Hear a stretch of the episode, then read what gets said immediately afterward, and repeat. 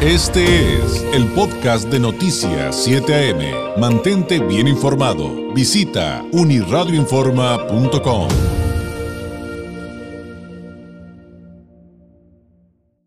El sector salud sí está preocupado, pero todos deberíamos estarlo por el festejo de las por el festejo del Día de las Madres.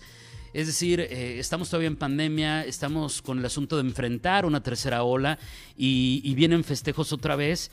Y pues la situación es cómo conmemorar esa fecha con responsabilidad. Le agradezco enormemente al doctor Fortino Guerrero, director de la Unidad de Medicina Familiar número 27 del IMSS en Tijuana. Nos tome la llamada. Doctor Guerrero, muy buenos días. Hola, buenos días. Qué gusto saludarlo, por cierto. Esa es, ese, es mi clínica, ¿eh? Yo ahí me atiendo y muchas gracias a, los doctores que cuando he ido este, me atienden de lujo, todos los que me han tocado en, su momento.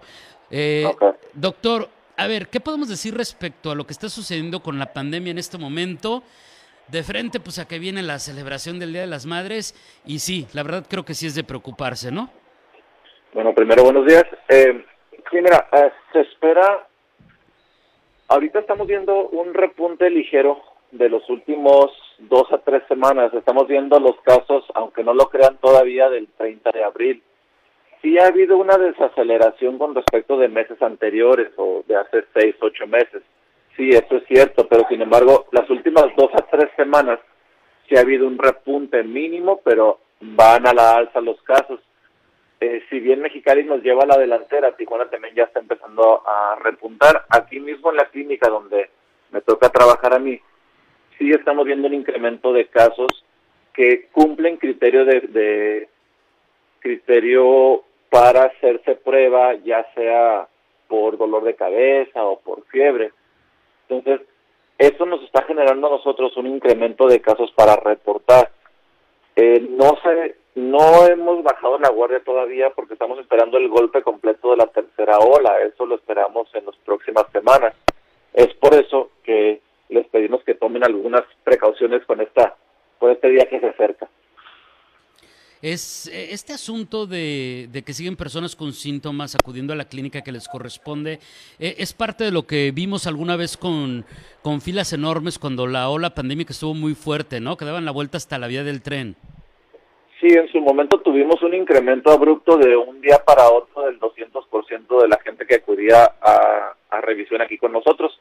Afortunadamente la unidad pudo responder gracias al equipo que tenemos, más de 110 médicos que estuvieron en contingencia aquí con nosotros, a, todos ellos un mi agradecimiento y mi reconocimiento. Eh, no estamos a ese nivel todavía, no estamos a ese grado de cantidad de personas, pero eh, sí se espera que haya un incremento en las próximas semanas, tal vez de lo que estamos viendo ahorita, un 20 o un 30% más de lo que estamos preparados o estamos proyectando para que se dé. Para que se dé.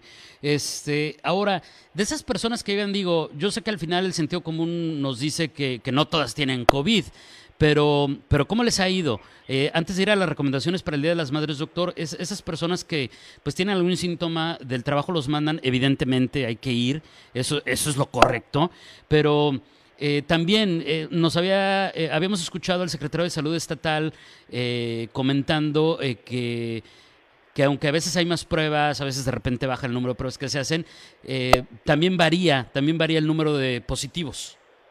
Correcto. Nosotros ahorita estamos haciendo pruebas a todo aquel paciente que cumple definición. En eso nos estamos basando ahorita. Si un paciente tiene síntomas sugestivos, estamos obligados a hacerle la prueba.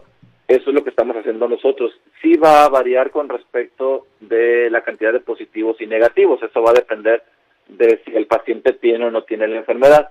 Pero mientras que el paciente presente dolor de cabeza, tenga fiebre o tenga tos, más escurrimiento nasal, cuerpo cortado o algún otro síntoma que cumpla la definición, pues es un caso sospechoso y estamos obligados a descartarlo como tal, para eso la prueba. Muy bien. Ahora viene, y me voy a regresar al inicio de la plática, doctor Fortino, el, el tema de la celebración del Día de las Madres.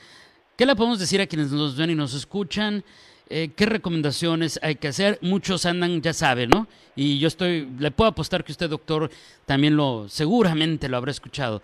No, pues mi mamá, mi papá ya, ya se vacunaron, ya este, ya no hay peligro. Y digo, híjole, pues no, no es tal cual. ¿Qué, qué nos puede comentar?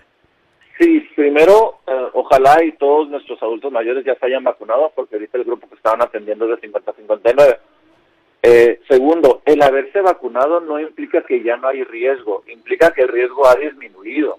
Sin embargo, no el, el hecho de que se hayan vacunado no significa que en dado caso el paciente no se vaya a contaminar tarde que temprano, solo que la respuesta tal vez no vaya a ser tan grave como pudo haber sido si no se hubiera vacunado. Es por eso que nosotros tenemos que extremar precauciones con o sin o a pesar de la vacuna tenemos que hacer todo lo posible para eh, no traer más o, cortar pues esta racha de, contaminación. Y me imagino que entonces las recomendaciones para conmemorar el Día de las Madres, pues digo, eh, yo no tengo problema con reiterarlas, repetirla todos los días, pero pues, doctor, serían las mismas, ¿no? Correcto. Eh, se les pide de favor a toda la población que no hagan reuniones multitudinarias, que no hagan reuniones fuera de su núcleo familiar. Y eso se refiere al núcleo que vive dentro de la misma casa que de preferencia que no se reciban visitas, que no vayamos a visitar otros domicilios, porque nunca sabemos en dónde han estado las demás personas. Eh, pueden decir que extremaron precauciones para cuidarse, pero siempre hay alguien más que tal vez no se cuidó.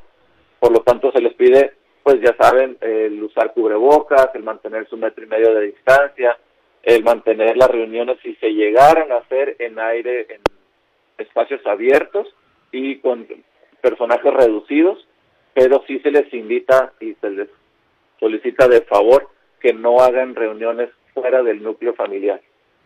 Doctor, le agradezco enormemente esta reflexión, estos datos.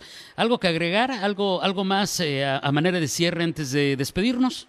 Sí, nada más que si alguno de los de nuestros derechohabientes tiene alguna molestia en cuanto a sintomatología que cumpla definición operacional y para esto pues la pueden buscar en internet, es todo aquel paciente que tenga dolor de cabeza, fiebre o tos eh, con algún otro síntoma secundario como cuerpo cortado o escurrimiento nasal, que acudan a revisión con su médico para este descartarle que tengan el virus y no poder contaminar a alguien más, específicamente a su familia cercana.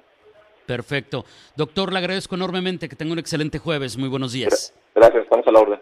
Es el doctor Fortino Guerrero, director de la Unidad em, de Medicina Familiar número 27 del IMSS aquí en eh, Tijuana. Este fue el podcast de Noticias 7am. Mantente bien informado. Visita unirradioinforma.com.